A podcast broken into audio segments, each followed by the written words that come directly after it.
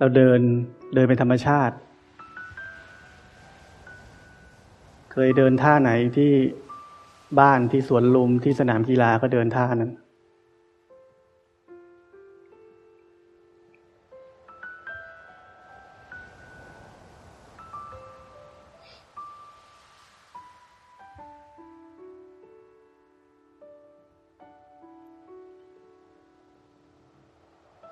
เวลาเดินก็ จิตใจไหลไปคิดก็รู้ทัน รู้ทันมันจะกลับมาที่ความรู้เนื้อรู้ตัวร่างกายของเราเอง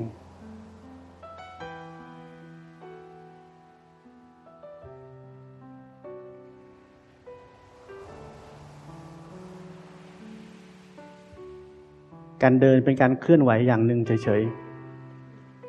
ๆ แต่หน้าที่เราก็คือว่ารู้สึก ถึงการเคลื่อนไหวนั้น ไม่ว่ามันจะเคลื่อนไหวช้าเคลื่อนไหวเร็วเราก็รู้สึกอยู่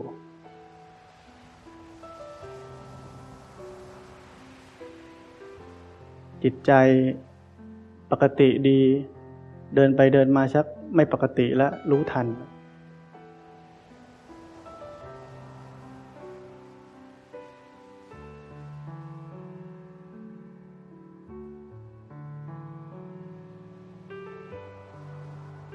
เดินไปสังเกตจิตใจเป็นยังไง ไม่มีอะไร เงียบ ปกติ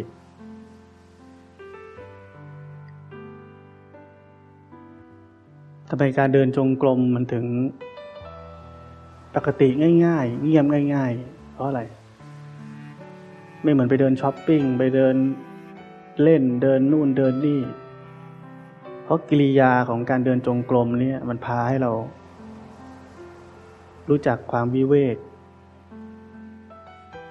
รู้จักว่าเราอยู่ในหน้าที่ที่จะอยู่กับตัวเอง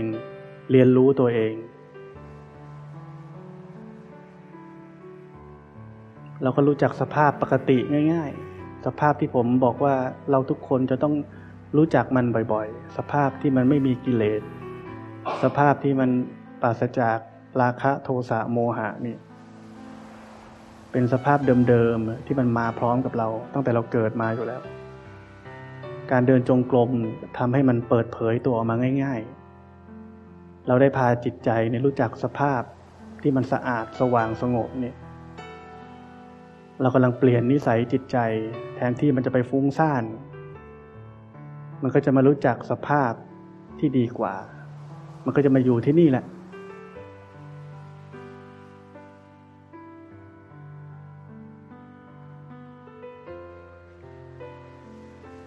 อมารู้จักบ่อย ๆ บ่อย ๆ เข้า มันก็เป็นโมเมนตัมส่งผลเวลาเราอยู่ในชีวิตประจำวันเนี่ย สภาพปกตินี้ มันจะไปกับเราด้วย มันจะเปิดเผยตัว เพราะจิตใจเรารู้จักมันหรือชอบอยู่กับมันเหมือนกันชีวิตวันๆของเรา จากโมเมนตัมแบบนี้ มันก็ทุกน้อยลงอัตโนมัติเลย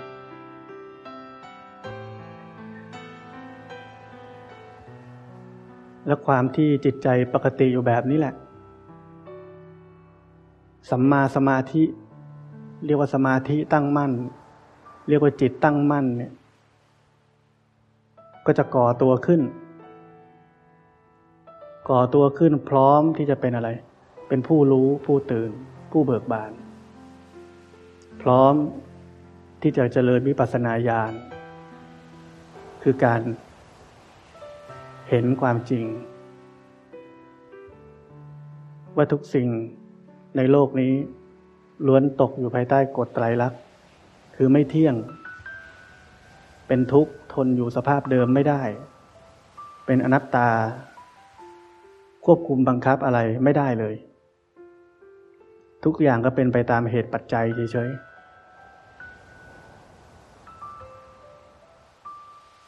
เพราะนั้นมันเกิดจากอะไร ทุกสิ่งทุกอย่างก็เป็นผลเนื่องๆกันมา แล้วเกิดจากเดินจงกรมพอมันอยู่กับเนื้อกับตัวปุ๊บความเป็นปกติมันก็เปิดเผยตัวออกมา เปิดเผยตัวออกมา นานเข้านานเข้า สมาธิตั้งมั่นก็เกิดขึ้น สมาธิตั้งมั่นเกิดขึ้น อะไรผ่านมาในจิตใจเราเห็นได้ ก็กลายเป็นการเจริญวิปัสสนา พอเราเจริญวิปัสสนาเห็นความจริงในโลกนี้ว่ามันเป็นอย่างนั้นเอง เป็นเช่นนั้นเองมากเข้ามากเข้า เห็นว่ามันตกอยู่ภายใต้กฎไตรลักษณ์มากเข้ามากเข้า เกิดอะไรขึ้น ยานทัศนะ ต่างๆ เริ่มดำเนิน จนไปถึงยานที่เรียกว่าสังขารุเบขายานคือยานแห่งความเป็นกลางต่อสังขารทั้งปวง ความเป็นกลางต่อสังขารปรุงแต่งทั้งปวง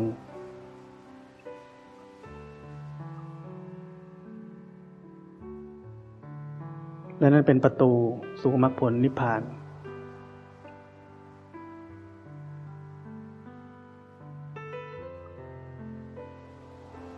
ที่ผมพูดทั้งหมดเนี่ยจะสังเกตว่าเราไม่ได้ทำอะไรเลย มันเกิดจากการแรกเราเริ่มเดินจงกรมทำหน้าที่ที่ผมบอกรู้สึกตัว พ้นออกจากโลกของความคิดปรุงแต่ง รู้จักสภาพที่มันปกตินี้ไว้บ่อยๆ แล้วทุกอย่างเมื่อกี้ที่ผมพูดทั้งหมด มันเกิดเอง เป็นเองเจริญเอง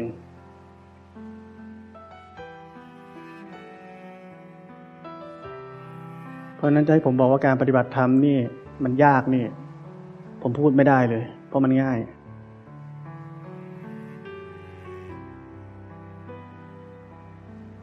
อยู่ที่เราจะทำมันหรือเปล่ามันยากตรงนี้แหละ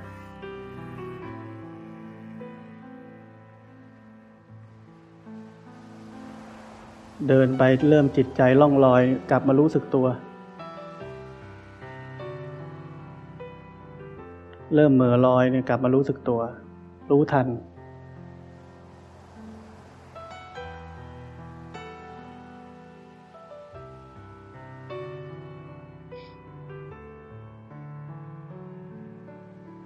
เวลาเดินช้าๆเนี่ยสังเกต แรกๆเราเริ่มเดินเนี่ยความตื่นตัวสดใหม่สดชื่นเนี่ยมันดี เดินช้าๆเนี่ยมันเริ่มซึม เริ่มเสื่องแล้ว หายใจเข้าลึกๆ ปลุกความสดชื่นขึ้นมา ให้มันตื่นตัวไว้ ให้มันสดชื่นเอาไว้ ความซึมนี่เป็นโมหะ ความหลง เป็นฝ้าบางๆ อย่าให้มันครอบงำเรา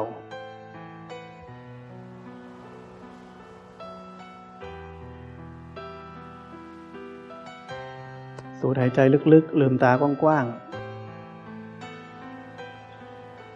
ตื่นเนื้อตื่นตัวสำคัญ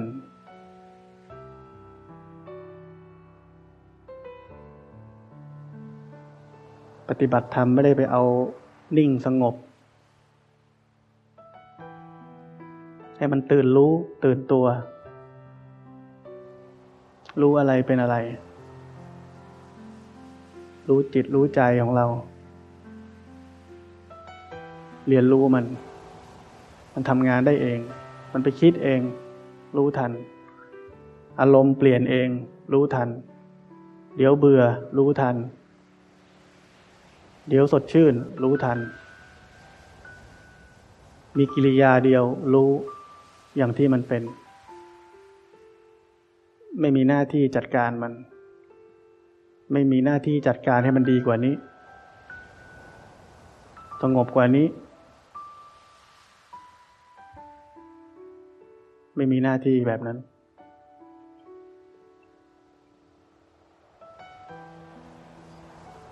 มีหน้าที่เรียนรู้มันเป็นแบบนี้ จนเข้าใจว่ามันเป็นทุกข์ เวลาเราเข้าใจว่าอะไรเป็นทุกข์ เราจะปล่อยมันได้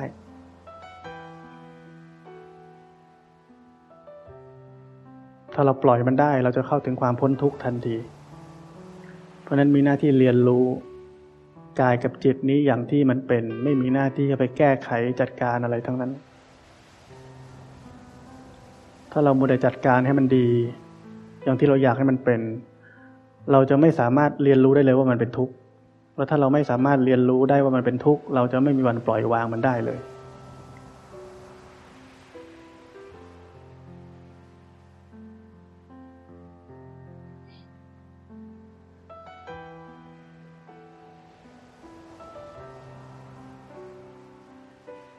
มือลอยก็ให้รู้ทัน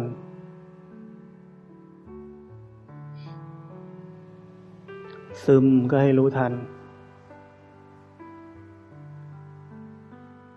อย่าลืมว่าเราต้องตื่น ตื่นเนื้อตื่นตัว ตื่นกายตื่นใจ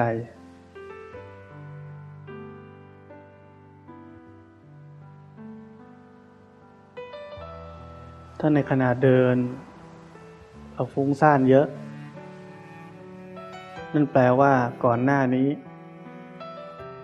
เราไม่ค่อยได้ปฏิบัติในรูปแบบ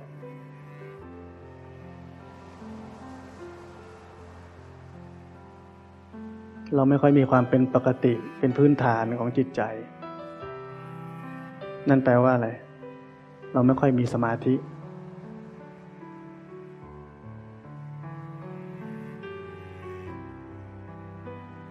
มันสังเกตตัวเอง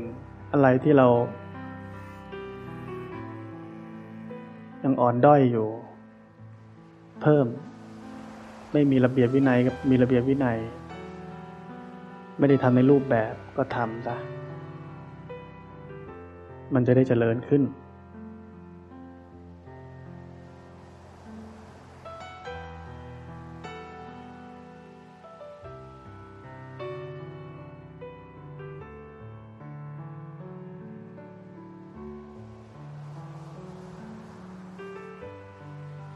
รู้สึกตัว และอย่าลืมงานอีกอย่างหนึ่งคือเรากลับมารู้จักสภาพที่ปกติ เดินไปเนี่ยเรามีงานอยู่ไม่กี่อย่างรู้สึกตัว หันมาดูใจเราปกติแล้วรู้จักมันปกติแล้ว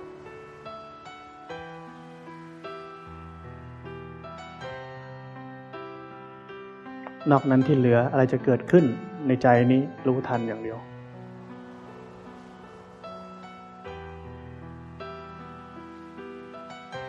รู้ทัน แล้วก็ปล่อยมันไป ไม่ต้องไปยุ่งกับมัน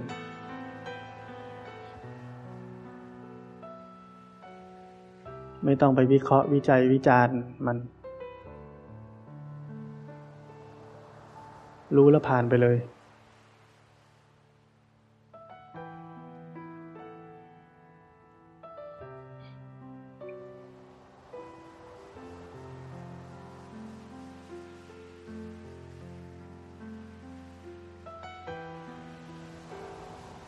เวลานี้เป็นเวลาอยู่กับตัวเอง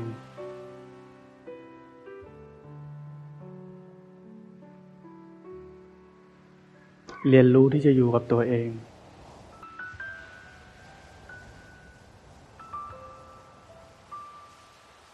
วันหนึ่งเดือนหนึ่งปีหนึ่งอาทิตย์หนึ่งเราไม่ค่อยมีเวลาอยู่กับตัวเอง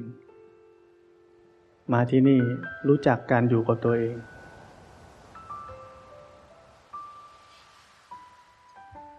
รู้จักความไม่ทุกข์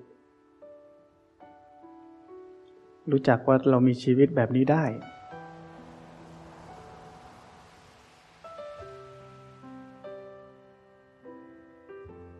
ชีวิตที่ทำเรื่องง่ายๆนี่แหละ เดินไปเดินมานี่แหละ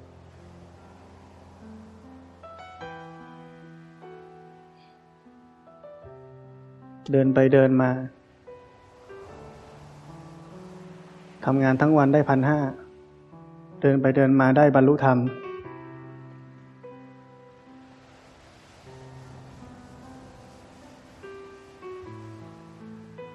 พวกคนสิ้นคิดทั้งหลายไม่ทำอะไรวันๆเดินไปเดินมาเนี่ยคนในโลกจะว่าเราแบบนั้น ไม่ทำประโยชน์อะไรให้กับโลกเลย จริงๆ คนในโลกไม่รู้เรื่อง แค่เราไม่ทำบาปนี่แหละก็ทำประโยชน์ให้กับโลกนี่เยอะแล้ว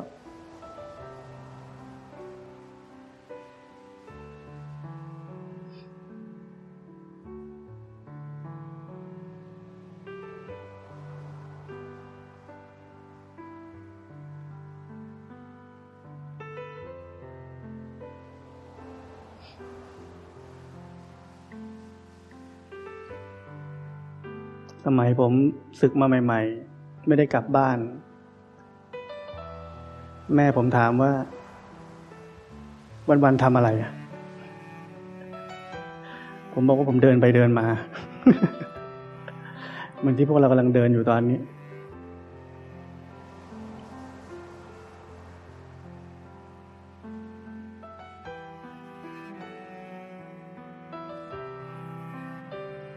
จำไว้ อันนี้เป็นนโยบายทำงานทั้งวันได้พันห้า เดินไปเดินมาได้บรรลุธรรม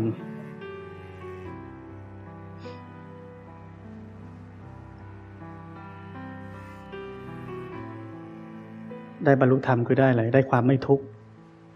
ได้ความพ้นทุกข์อย่างถาวร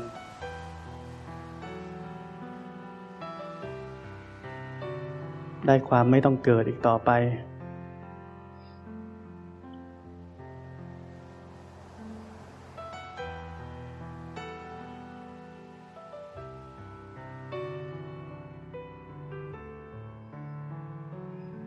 าษาไทยก็จะพูดว่ามันเดินไปเดินมามันง่าย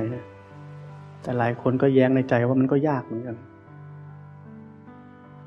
มีภาษาอังกฤษอันหนึ่งได้ยินตอนเล่นโยคะ เขาบอกว่า การเล่นโยคะเนี่ยมัน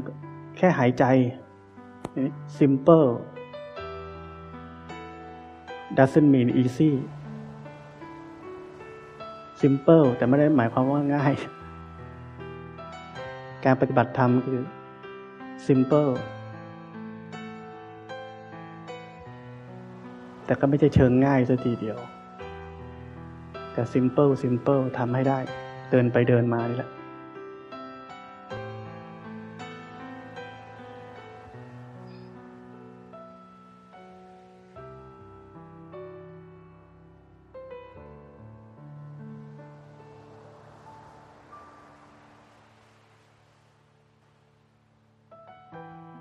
อนเรียนจบใหม่ ๆ ปริญญาตรี ปริญญาโท มีปริญญาเอกด้วย หางานทำแทบตาย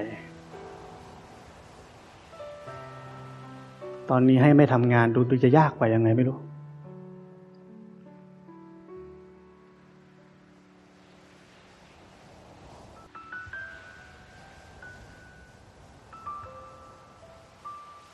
อนไปคอร์สที่เชียงรายปีก่อน หลวงพ่อเคยเทศ บอกว่า ทุกคนเสียสละมาเข้าคอร์สที่นี่ ใช้เวลาหลายวัน ถ้ามีคนถามเราว่าเรามาทำอะไร หลวงพ่อให้ตอบว่าเรามาไม่ทำอะไร นี่เป็น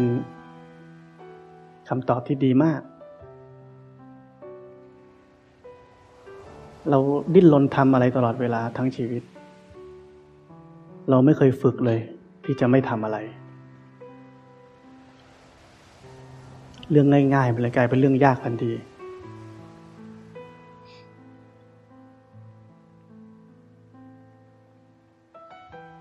เราฝึกมาฝึกที่จะไม่ทำอะไร มีหน้าที่แค่เรียนรู้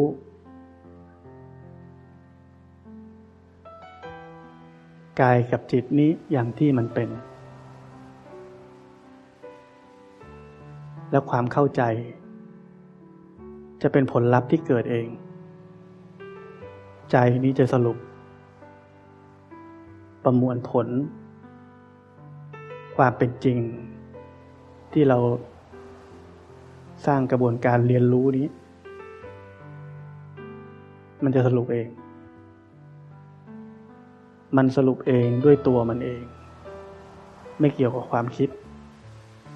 ไม่ใช่เราเข้าใจ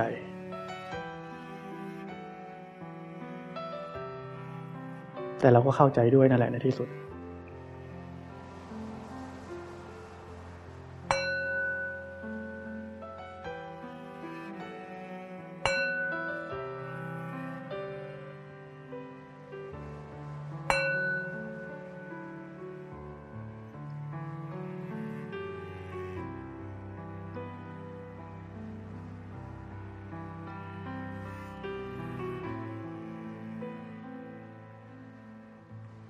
ชีวิตมันอยู่กับความเบื่ออะพี่อืมเราก็ทำโน่นทำนี่เพราะว่าเราเบื่อ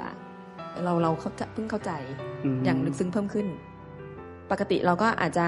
อยู่กับมันได้ บางครั้งเราก็อาจจะหนีมันนิดหน่อย เช่นไปฟังเพลงอืมฮึดูหนังที่บ้านอะไรอืมแบบเนี้ย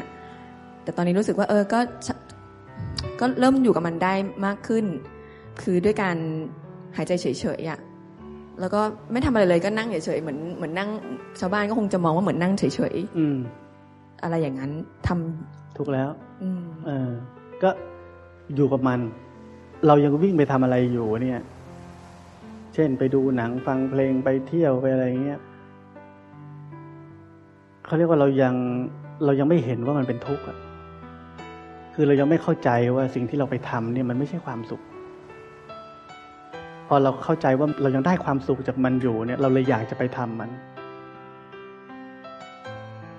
แต่แน่นอนอันนี้ก็ทุกคนก็จะต้องมีความผ่อนคลายในการปฏิบัติบ้าง แต่อยากจะให้ทุกคนเรียนรู้ว่า สิ่งที่เราอยากจะไปทำมาก ๆ เนี่ย เวลาเราได้เสพแล้วอะเขาเรียกว่าเสพทางตาหูจมูกลิ้นกายใจเนี่ย เสพแล้วเนี่ย มันใช่ความสุขไหม เราต้องสังเกตแบบนี้ เราจะผ่อนคลายแบบที่เราอยากจะไปทำบ้างไม่เป็นไรหรอก แต่เราต้องเรียนรู้จากมันด้วยว่าสิ่งที่เราทำนี่มันใช่ความสุขไหม ความสุขอยู่ตรงไหน ไปดูหนังความสุขอยู่ตรงไหน อันนี้ต้องอยู่ตรงไหน ลองหาหาอยู่ตรงไหน ไม่มีหรอกนี่ความจริงไม่มี ที่บอกเราอยู่บ้านเราก็เบื่อเราจะไปเดินห้าง แล้วบอกเราได้ความสุข ลองไปดูที่มันความสุขอยู่ตรงไหน เวลาเข้าไปเดินห้างความสุขอยู่ตรงไหน อะไรเป็นเรียกว่าความสุข เราจะต้องสังเกตแบบนี้ ตรงไหนเป็นความสุข แล้วพอเราหัดสังเกตเราจะรู้ว่า ไม่มี เราจะไปญี่ปุ่น ไปสังเกตดูตรงไหนเป็นความสุขทำอะไรได้ช้อปปิ้งเราถึงมีความสุข หรือได้เห็นหิมะ หรืออากาศมันเย็นก็เปิดแอร์อยู่บ้านก็ได้ไม่ต้องไปถึงญี่ปุ่น เออ เราไปสังเกตให้ดีว่าตรงไหนที่เราเสพเข้ามาแล้ว เรียกว่าความสุข ถ้าเราสังเกตเรียนรู้จนวันหนึ่งเรารู้สึกได้ว่า มันไม่ได้เรียกความสุขหรอก มันแค่เป็นเวทนาอย่างหนึ่ง ที่เปลี่ยนแปลงไปจากเวทนาก่อนหน้า ก็คือความรู้สึกแรกมันเบื่อ แล้วเราก็วิ่งไปทำพอมันเบื่อปุ๊บกิเลสก็ขับดันเรา โอ้ยไม่ไหวแล้วเว้ยไม่ไหวแล้วเว้ยทำอะไรดีวะไปเที่ยวดีกว่า ไปปึ๊บพอแค่สตาร์ทรถชึ่งมันก็มีความสุขแล้ว ยังไม่ถึงที่เที่ยวเลย อืม เพราะอะไร มันได้เปลี่ยนอารมณ์ มันทนอยู่สภาพเดิมไม่ได้ นี่คือสภาพที่บอกว่า ทุกสิ่งอยู่ภายใต้กฎไตรลักษณ์คือมันเป็นทุกข์ทนไม่ได้ จิตใจนี่เหมือนกัน เป็นทุกข์ทนอยู่สภาพเดิมไม่ได้ มันเลยต้องวิ่งลอกทั้งวันที่จะไปหาอะไรทำแล้วพอเราได้สิ่งที่เราอยากจะทำเราก็บังเอิญบังเอิญเรียกมันว่านี่แหละคือความสุข แต่จริง ๆ ไม่ใช่ เราหนีความเบื่อตลอดชีวิตเฉยๆหนีความเบื่อตลอด แม่ผมเคยถามว่า แล้วอยู่อย่างนั้นไม่เบื่อเหรอไม่ทำอะไรเลย เดินไปเดินมา ผมบอกว่าเบื่อ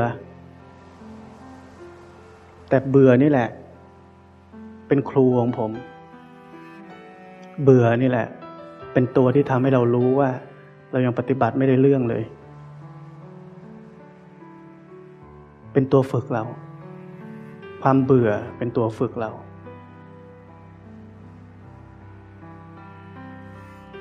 มันเป็นทุกข์ที่ลึกซึ้งที่สุดคือความเบื่อ เราต้องเรียนรู้ อยู่กับมันให้ได้ คนเราจะไม่เบื่อได้ยังไง คือหมดการแสวงหาแล้ว หมดกิริยาการของจิต คือเป็นพระอรหันต์เพราะฉะนั้นเบื่อ เป็นสิ่งที่ต้องอยู่กับมันให้ได้ ฝึกเรียนรู้ มันเป็นสิ่งที่ลึกซึ้งอยู่ก้นบึ้งของหัวใจเราทุกคน ถ้าเราจะหาความสุข ไม่ใช่หาไม่ได้ นักปฏิบัติเราต้องผ่อนคลายบ้าง เป็นศิลปะในการปฏิบัติธรรม เป็นศิลปะในการใช้ชีวิตแบบนี้ที่ไม่ตึงไปไม่หย่อนไป พูดแบบนี้เดี๋ยวพวกนี้เอาไป ต้องต้องต้องต้องพอดีที่ต้องพอดี ต้องไปเที่ยวบ้าง การผ่อนคลายที่ผมให้ทำแค่เคยกินข้าวที่บ้านทุกวันออกไปกินข้างนอกบ้างอันนี้แค่นี้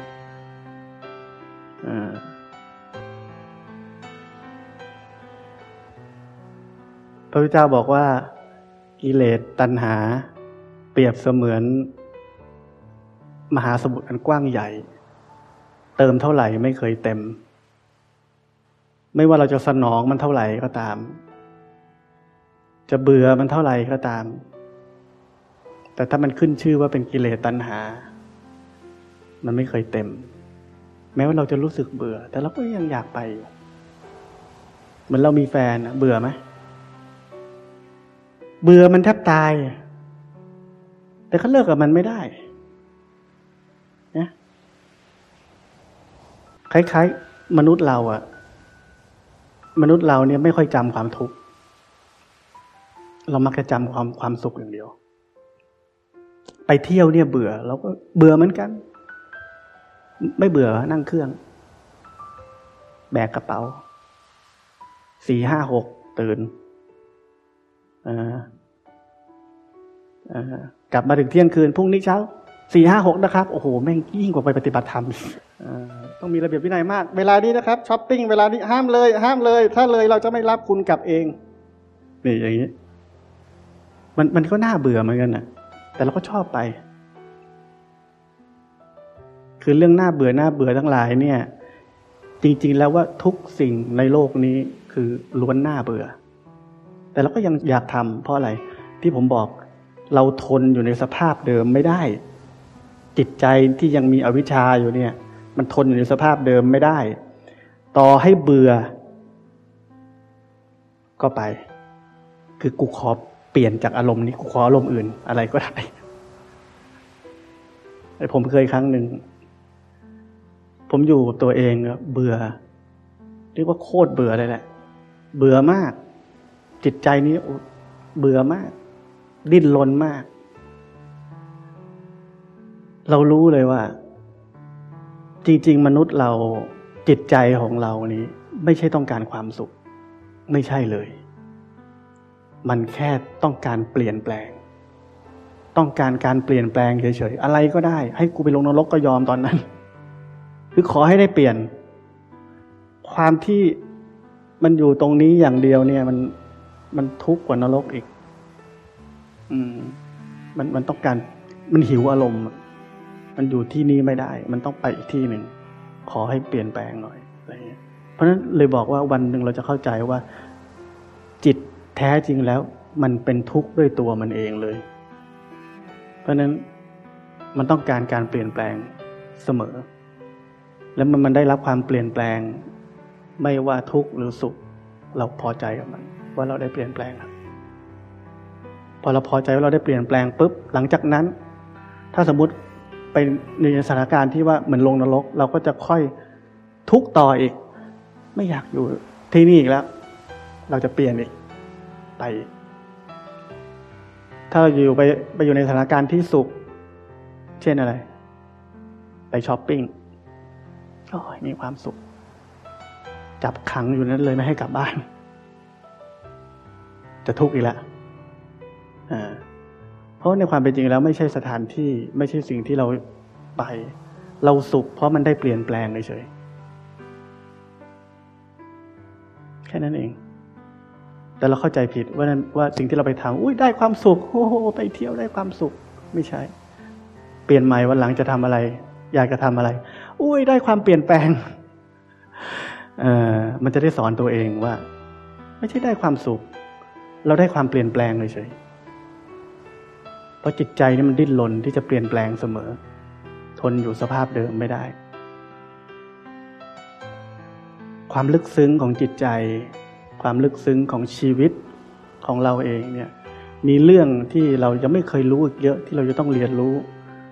ทำไมเราต้องใช้ชีวิตที่วิเวกสันโดษลาออกจากงาน เพื่อจะเรียนรู้แบบนี้แหละ เรียนรู้ให้มันเข้าใจด้วยตัวเอง ไม่ใช่มีคนมานั่งบอกแบบนี้ ไม่มีใครบอกผมเหมือนกัน แต่สิ่งแวดล้อมที่ผมอยู่สอนผม แล้วผมได้เรียนรู้ด้วยตัวเอง แล้วเราทุกคนก็ต้องเรียนรู้สภาพเหล่านี้ด้วยตัวเองเหมือนกัน มันถึงจะเป็นการเข้าใจเข้าไปในใจของเราเอง ถ้าเราได้แต่ฟังฟัง เราไม่เคยรู้เห็นมันจริงๆอะมันเราฟังไฟว่ามันร้อนอะ เราก็ฟังว่าร้อนว่าร้อนอะไม่รู้ร้อนยังไงอะจนกว่าจะเอามือไปเอาไฟลวกสักทีหนึ่งก็รู้แน่เลยว่าร้อนยังไง อย่างเงี้ยเพราะนั้นต้องรู้เอง จะรู้เองได้ต้องมีเวลาอยู่กับตัวเอง เรียนรู้ความทุกข์ที่อยู่ก้นบึ้งที่สุดของชีวิตเราทุกคนคือความเบื่อ ถ้าเราอยู่ในโลก เราจะไม่ได้เรียนรู้ความลึกซึ้งความเบื่อแบบนั้น เพราะเดี๋ยวเราก็ไปทำงาน เดี๋ยวไอ้นี่ก็มาคุยกับเรา เดี๋ยวไอ้นั่นก็มาคุยกับเรา มีแต่เรื่องทุกข์ทั้งนั้นเลย แต่บอกให้ลาออก โอ้โหลาออกแล้วจะทำอะไรเบื่อตายเลย เห็นไหมมนุษย์เรากลัวเบื่อมากกว่ากลัวทุกข์นี้ทำงานอีก เรากลัวเบื่อที่สุดในโลกนี้เลย แปลว่าความเบื่อนี่เป็นความทุกข์มหาศาลกับมนุษย์เราทุกคน ถ้าเราไม่สามารถที่จะอยู่กับมันได้ จนพ้นจากมันไป เราต้องเป็นทุกข์ทั้งตลอดชีวิตทั้งชาติ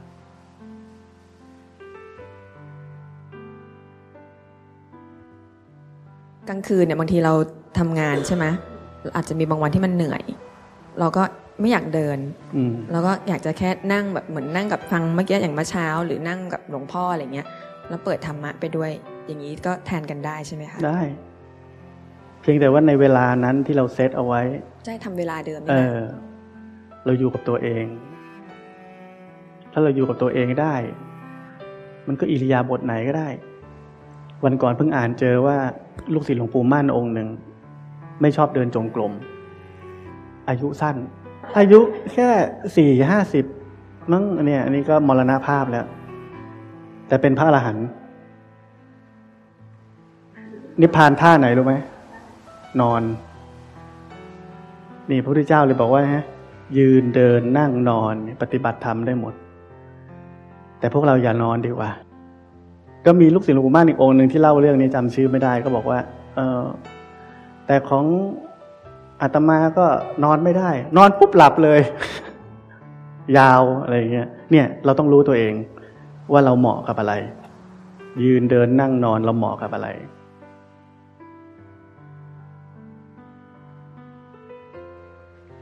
คิดว่ายังมีหลายคนที่ยังไม่ค่อยเข้าใจว่าไม่ต้องทำอะไร จะขอให้อธิบาย คือความไม่ทำอะไรอย่างแรก สำคัญที่สุดคืออย่างเมื่อกี้ที่เราเดินจงกรมที่ผมบอก เราไม่มีหน้าที่จัดการอะไร ให้มันเป็นอะไรอย่างที่เราอยากใช้มันเป็น เรามีหน้าที่เรียนรู้ อะไรก็ตามที่กำลังเกิดขึ้นอยู่ตรงหน้าเรานี้ เรียนรู้มันเฉยๆรู้อย่างที่มันเป็น ไม่มีการเข้าไปทำอะไรจัดการอะไร อันนี้คือการปฏิบัติทางใจคือทำแบบนี้คือไม่ทำอะไร ส่วน การไม่ทำอะไรในชีวิตของเรา ที่ผมบอกว่าส่วนหนึ่งคือการเรารู้ปฏิบัติยังไง ปฏิบัติให้ถูกปฏิบัติยังไง อีกส่วนหนึ่งที่สำคัญคือการใช้ชีวิตให้ถูกใช้ยังไง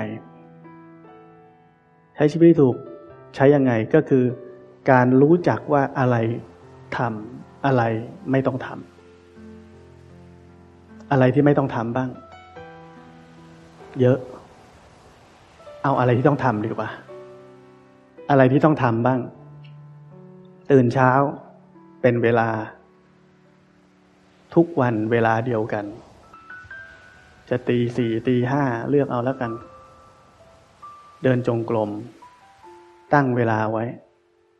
สี่สิบห้านาทีหนึ่งชั่วโมงแล้วแต่ แต่เดินเท่าที่ตั้ง อยากเดินต่อไม่ต้องเดินต่อ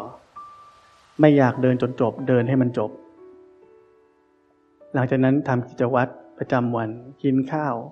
ออกกำลังกาย ล้างจานซักผ้า ตากผ้า ถูบ้านทำไป ในเคสคนไม่ทำงาน ช่วงก่อนเที่ยงเนี่ยสิบโมง เดินอีกรอบหนึ่งเสร็จปุ๊บ กินข้าวเที่ยงออตอนบ่ายเดินอีกรอบหนึ่งบ่ายสาม กินข้าวเย็นสามทุ่มสมมตินอนสี่ทุ่มสามทุ่มเดินอีกรอบหนึ่งสี่ทุ่มนอนทำแบบนี้ทุกวัน อันนี้คือสิ่งที่ต้องทำถ้าอะไรก็ตามที่มาขัดขวางสิบโมงบ่ายสามสามทุ่มของเรา ยกเลิกกิจกรรมนั้นไปซะ ต้องเดินจงกรม เราจะได้รู้ว่าเราไม่ต้องทำอะไรบ้างนี่ง่าย ๆ ออกไปไหน ถ้ากลับมาไม่ทันบ่ายสามไม่ต้องไป อยู่บ้าน เตรียมเดินจงกรมออกไปไหนตอนกลางคืน กลับมาไม่ทันสามทุ่มไม่ต้องไป เราก็จะเหลืออะไรทำน้อยลงเยอะ โดยไม่ต้องคิดเลย ชีวิตเราทั้งชีวิตก็เลยเป็นอะไร มีแต่การปฏิบัติธรรม อยู่ในหัวใจของเรา แรก ๆ ตึงไว้ก่อน หลัง ๆ เนี่ยพอมันเข้าไปอยู่ในเลือดในเนื้อในกระดูกเราแล้วเนี่ย เราจะรู้แล้วว่าเราจะเลือกทำแต่สิ่งที่จำเป็น แม้ว่าอาจจะผิดเวลาบ้าง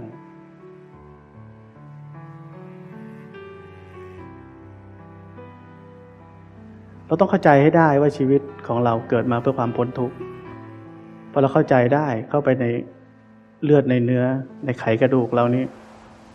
เราจะไม่ทำสิ่งที่มันไม่เกี่ยวข้องกับเรื่องพวกนี้เอง แต่ถ้าเราเข้าใจไม่ได้ ก็จะเป็นต้องใช้ระเบียบวินัยอันเคร่งครัดมาบังคับตัวเอง ถ้าเราเข้าใจได้เราก็จะรู้เองว่า โอ้ไม่จำเป็น ไม่ต้องทำวันที่ผมพูด กับหลายคน ตอนผมศึกมา ผมไม่ได้กลับบ้าน ไม่ติดต่อเพื่อน ไม่คุยกับใครเลย ผมฝึกที่จะอยู่กับตัวเอง ตัดโลกภายนอกทั้งหมด กลายเป็นคนไร้ประโยชน์ในโลกนี้ ทุกคนจะต้องเข้าถึง สภาวะ ชีวิตที่ไร้คุณค่า ไร้ประโยชน์ กับโลกนี้ ชีวิตที่ไม่มีใครเอาเราแล้ว เข้าถึงสภาพแบบนั้นได้ นั่นเรากำลังก้าวหน้าแล้วเพราะการที่เราเข้าถึงสภาพนั้นเราจะทุกข์มาก อัตราตัวตนที่เราเคยมีนี่ถูกบทขยี้ไปด้วยความไร้คุณค่าของตัวเรา อดทนอยู่กับมัน เห็นไหมใครทำให้เราได้รับสภาพนั้น สิ่งแวดล้อม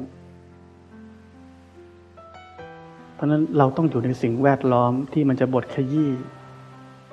กิเลสและอัตตาของเรา แล้วเราจะได้เรียนรู้มัน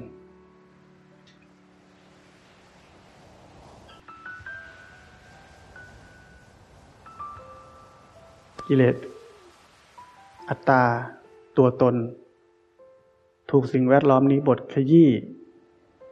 ในความวิเวกสันโดษทำให้เราสามารถที่จะรู้เห็นแล้วก็เรียนรู้สภาพแบบนั้น สภาพทุกข์แบบนั้นได้ พอเราเรียนรู้สภาพทุกข์แบบนั้นได้ เราจะเรียนรู้ว่าโอ้อัตตานี่แม่งเป็นโทษมาก ก่อทุกข์มากจริงๆ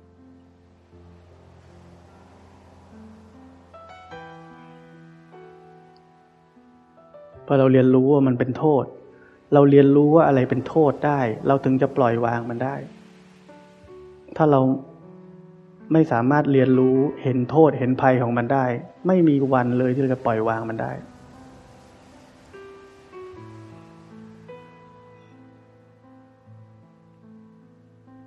เพราะนั้นพาตัวเองไปอยู่ในสิ่งแวดล้อม เหมือนอยู่ในหม้อตุน ให้มันตุนเรา ตุนเราบทขยี้เราบทขยี้ถูกกิเลสบทขยี้จนสุดท้าย หลังชนฝา นี่เราหลังชนฝาทำอะไรไม่ได้แล้ว แก้ไขอะไรไม่ได้ สู้อะไรไม่ได้ ได้แต่ยอมอย่างเดียว สภาพนี้ สภาวะแบบนี้สำคัญ สภาวะมาจนตอกสภาวะแบบนี้หลวงพ่อชาก็เคยพูดถึง หลวงพ่อปาโมดก็เคยพูดถึง สภาพที่แบบหลังชนฝาแล้ว หลวงพ่อเคยพูดถึงเหมือนกันบอกว่า หลวงพ่อชาเคยพูดว่า ปฏิบัติไปจนวันหนึ่งเราจะเหมือนกับเดินเข้ามาในห้อง ทึบ เข้าปุ๊บประตูปิด อันนี้เปิดออกไม่ได้เลย ล็อกอยู่ในนั้น ไปไหนไม่ได้ก็ในในความหมายคือภาพหลังชนฝานั่นแหละทำอะไรไม่ได้อีกแล้วดังนั้นแหละเป็นประตูสำคัญ เพราะว่าความทุกข์นี่จะบดขยี้เราขนาดนั้น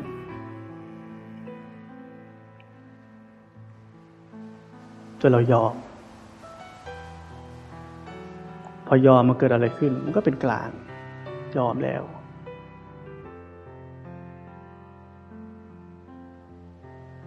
เพราะนั้นสิ่งแวดล้อมที่เกื้อกูลต่อการปฏิบัติ ทุกคนต้องไปพิจารณาให้ดีว่า เราพร้อมจะถูกบทขยี้หรือยังโดยสิ่งแวดล้อม ที่จะเหมาะสม ที่จะทำให้ความเป็นพุทธะของเรา เบ่งบานขึ้นมา ในใจของเราให้ได้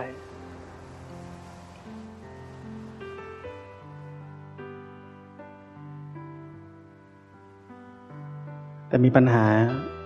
ปัญหาของเหล่านักปฏิบัติเหล่าลูกศิษย์ทั้งหลาย อยากก้าวหน้าในการปฏิบัติธรรม แต่แนะนำปุ๊บ ยังไม่ได้ ยังทำไม่ได้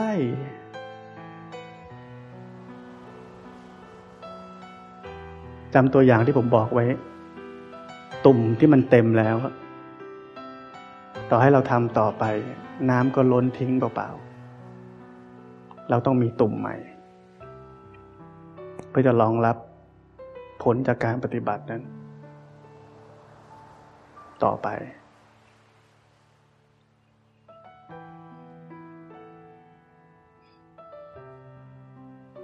ตุ่มใหม่ที่ว่ามันสมมุติว่า มันอาจจะไม่ใช่เรื่องของการที่เราจะต้องมีอะไรที่เป็น major change ใหญ่ ๆ การเปลี่ยนแปลงใหญ่ ๆ อะไรแบบนั้น แต่มันอาจจะเป็นการที่เรา เราอาจจะชอบทำอะไรแบบนี้เป็นประจำ แต่เราก็ฝึกที่เราจะไม่ทำแบบนี้แล้ว ไม่ทำตามกิเลสแบบนี้แล้ว แล้วดูเป็นยังไง อย่างเงี้ย อย่างละนิดอย่างละหน่อยเหล่านี้เนี่ย ก็เป็นการเพิ่มตุ่มเหมือนกัน เป็นการเปลี่ยนสิ่งแวดล้อมเหมือนกัน